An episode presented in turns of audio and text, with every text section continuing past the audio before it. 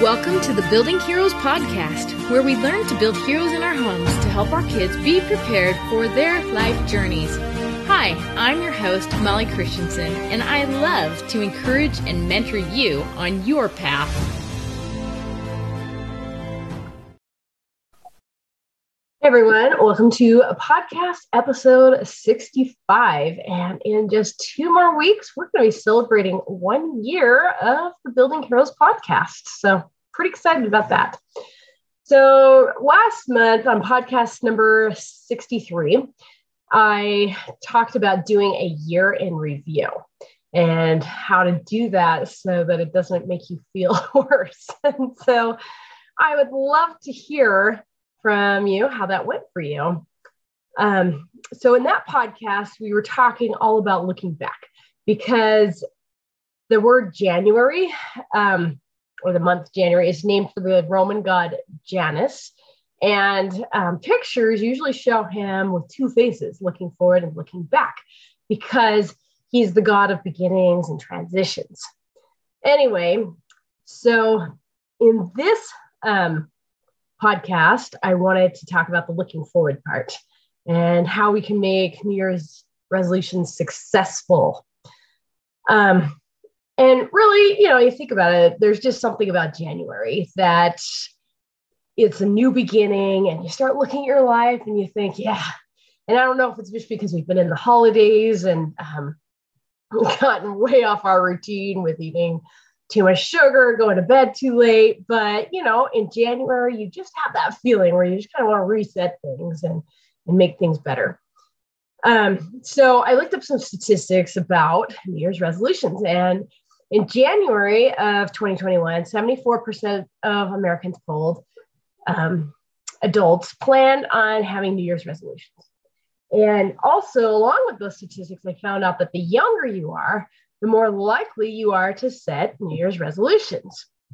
So I thought that was really interesting because, well, for many reasons. But um, another statistic I wanted to mention as well is that people are very optimistic that they're going to reach their goals. That's why they set them, right? Only about 12% of people felt like they may not actually make their goal.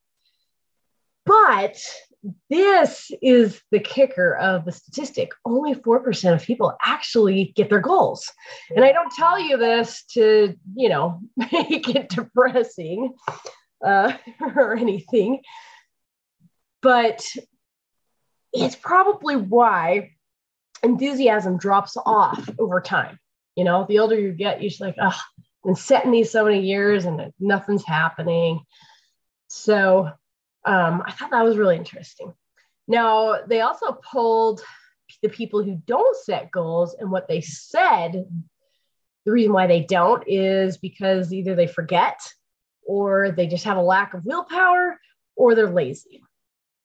But I actually think it's something different because as humans, we do want to, I mean, and, and I'm actually, I don't want to say it's completely different. I, I'm sure that some of those things really do apply. But I, I think it's a little bit different than maybe we realize. Now, we want to become better. You know, if we look at the enthusiasm of youth, they are excited and, and they're more likely to set goals, right? Because we were meant to become better. That's part of this purpose of life is to make progress. But I think that as we try setting goals over and over, and we keep failing over and over because remember, only 4% of people actually get their goals. That gets depressing, right? And so we start to think we can't change, we can't meet these goals, and then we tend to give up. And I think that's probably really at the foundation of why people stop setting goals. And it's not so much that we're bad or lazy or forgetful or have no willpower, but I think the real problem is, is that no one ever taught you how to get kill, goals, really, because it is just a skill that you have to practice. But it's not really something that we do practice, like in our education system or anything. Now, for me, I remember I used to set some great, excuse me, New Year's resolutions every year. I would look at my life and I'd be all excited and I'd write up this detailed document with all the things I wanted to change in the upcoming year divided into like 10 different categories of my life, you know, like personal and fitness and and family life and that sort of thing. And I would get excited and I would say, This, this is the year I'm really going to change.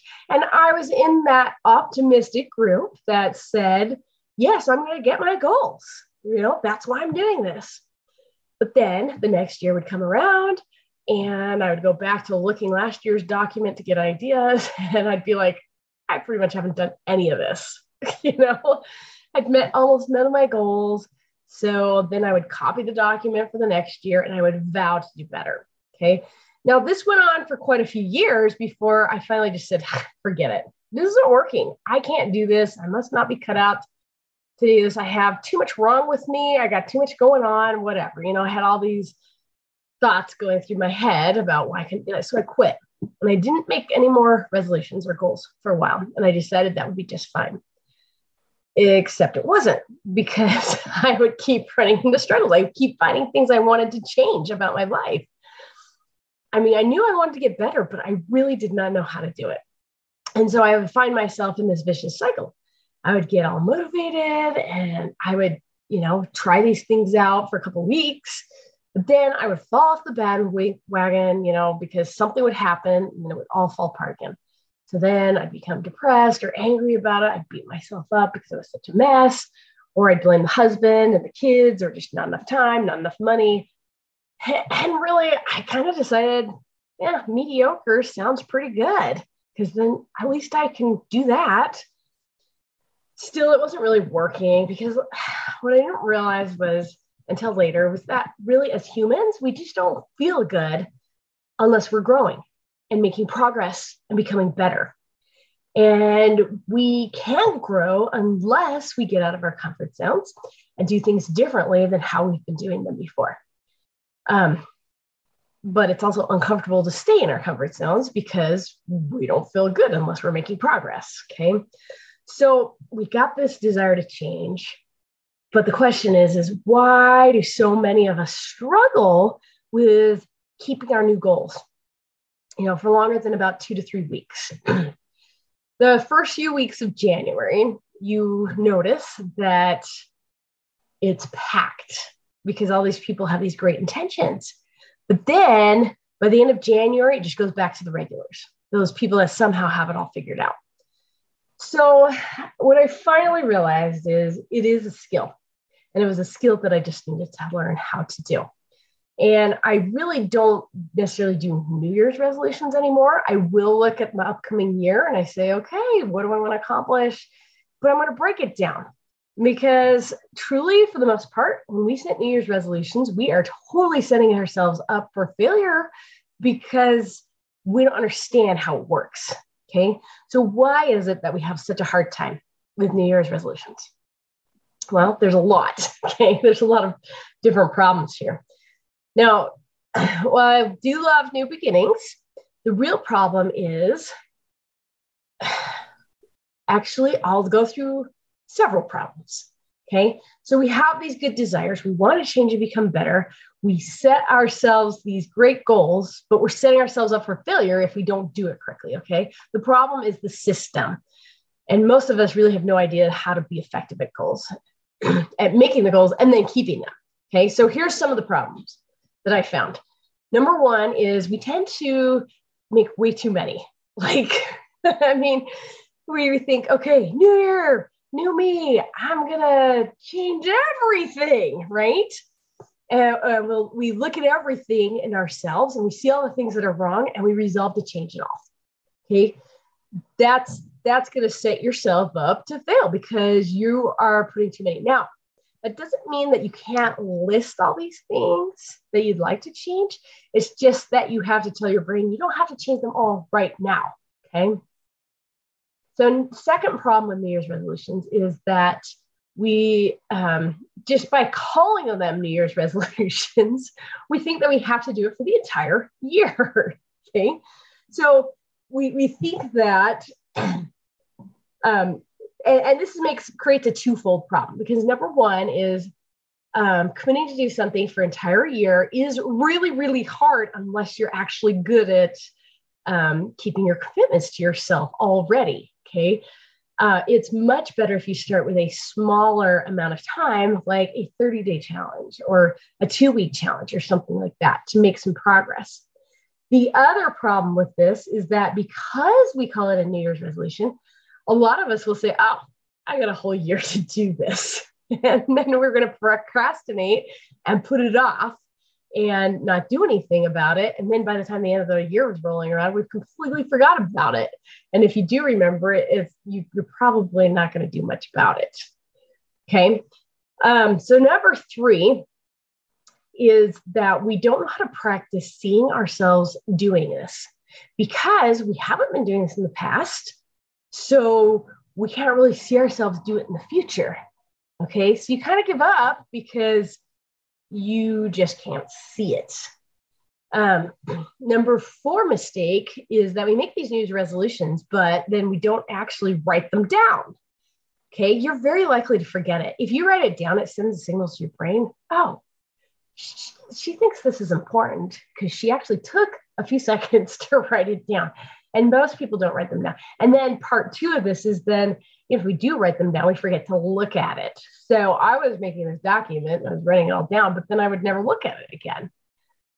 Okay, uh, number five is we um, we don't usually create a system to accomplish it. Okay, so most of the time we just resolve to do it. That's our resolution, right? Um, but the problem is willpower alone is not going to cut it because you run out of willpower. So when you create a system that makes it easier for it to do it, then you're going to be a lot more likely have success. So that's the way I started making these New Year's resolutions. And they were really just kind of wishes, the way I was doing them. Okay. So what I did is I shifted a little bit. I decided to um, make a vision board because that was going to solve some of those problems that I just mentioned. Um, and what I need to be aware of is I didn't want to make too many goals at one time. I didn't want to make them for the entire year. Um, I had to figure out how to see myself doing them. And by making a vision board, then they were writing, I wrote it down and I could see it regularly and keep looking at it. And then because I'm looking at more regularly, I could make a system. Okay. So I know a lot of people think vision boards sound kind of woo woo, and some people really love them, but really all they are physical representations or pictorial representations of our goals. Okay. So they do solve these five problems, which is number one, uh, you can choose how many. Like on a vision board, you can put however many you want. Now, a lot of vision boards I've seen um, just put up a whole bunch of cutouts from magazines and it's more like a collage. The vision board type that I do is I like to keep each one of my goals separate so that it doesn't make my head all unfocused so that I can focus on each goal. Okay. So it, you can put any number, but you got to be careful because you don't want to overwhelm your brain, right? If you're just starting out, just put one.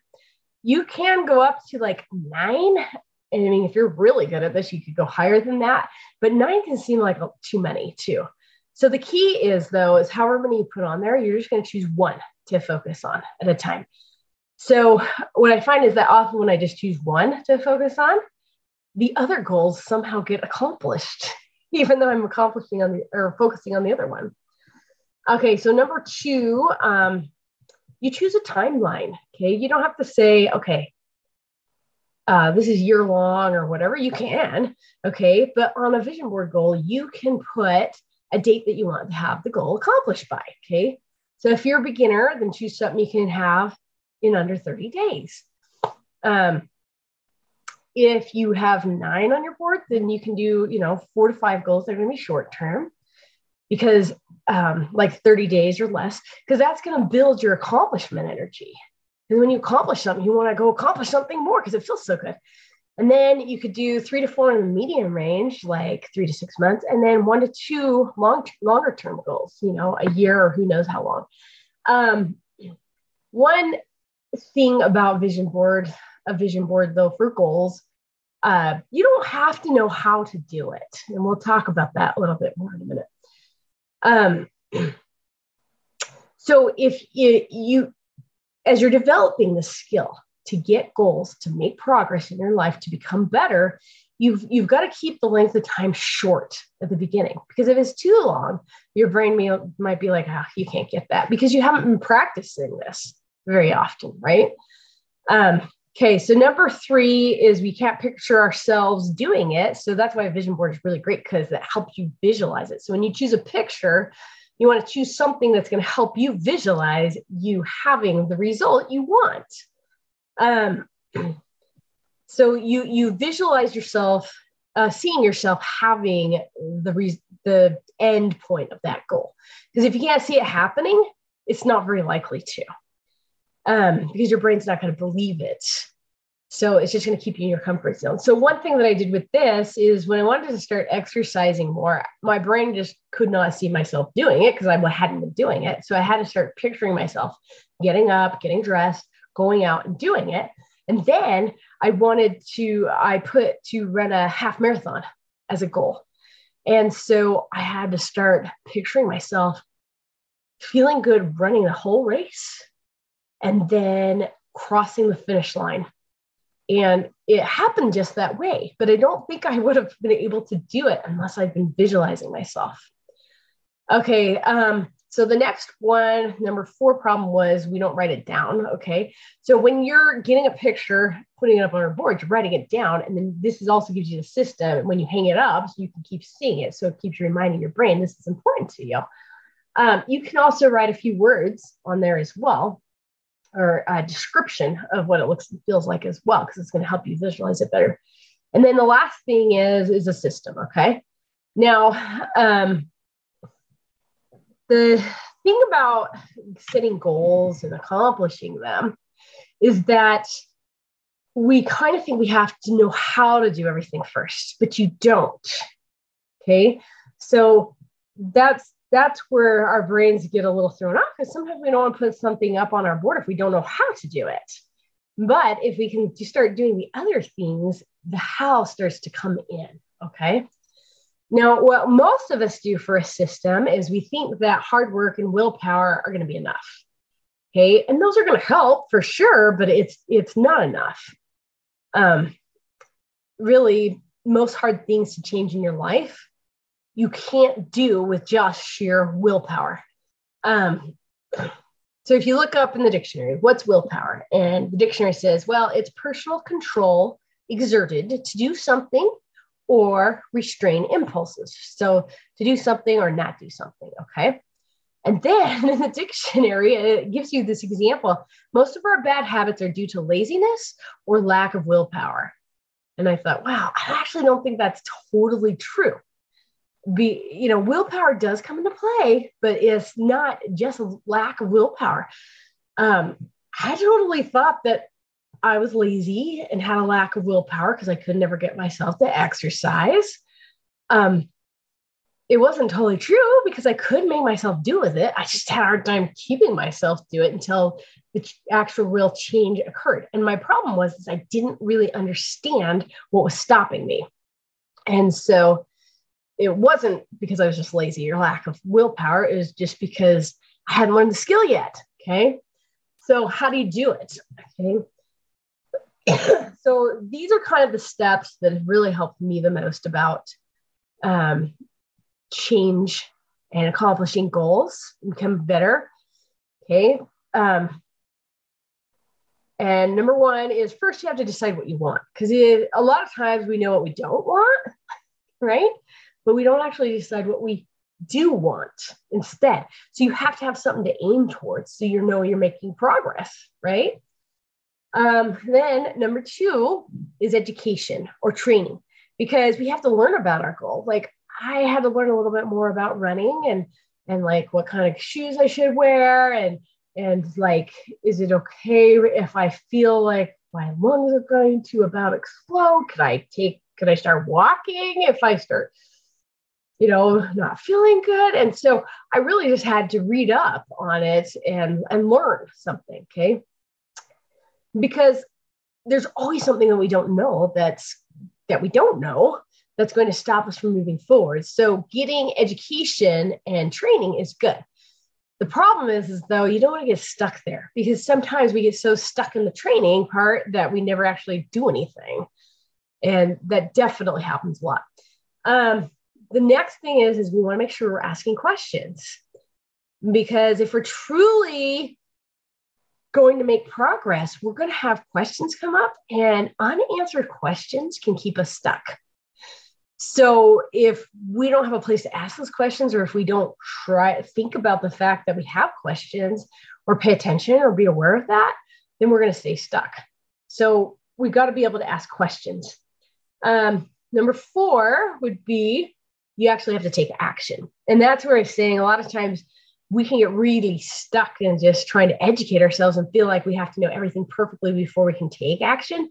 The thing is, you just need the next step and take it because that's often where you get the next bit of knowledge that comes in. Okay. It's got to move you towards your goal. Um, we could be taking action and staying real busy, but we might not be moving forward either. Um, okay. So the number five is you have to track your progress. And a lot of times we don't want to do that because we don't want to see that we're not making progress because we think we should be doing it perfectly. But what tracking does is it allows us to see where we're getting tripped up and you, why, you know, like some days, why didn't we go out and exercise? Right. So if you're tracking it, you're going to be more aware and you're going to be able to look and say, okay, what stopped me? Um, along with this, the awareness piece is huge because this is probably one of the biggest places where people get stuck is that they don't understand that it's our brains that are stopping us from making the progress. Because what our brains tend to do is our brains want to keep us comfortable. And so our brains will give us reasons why not to change, why we shouldn't do these things because it's uncomfortable to change.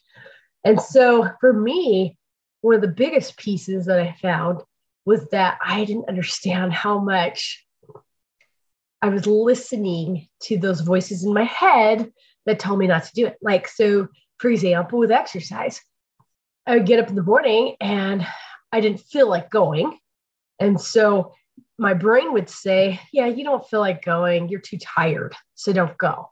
And if I listened to that, then I was never going to change. What I needed to do instead was say, yeah, I am kind of tired, but I've committed to doing this for 30 days. So I'm going to get out there and do it anyway.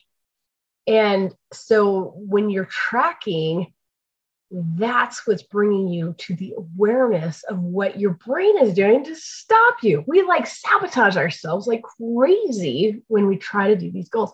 And, you know, even when you think about all the people who set the exercise goals that stop showing up at the uh, rec center. What happens is their brains will start giving them reasons why they shouldn't go.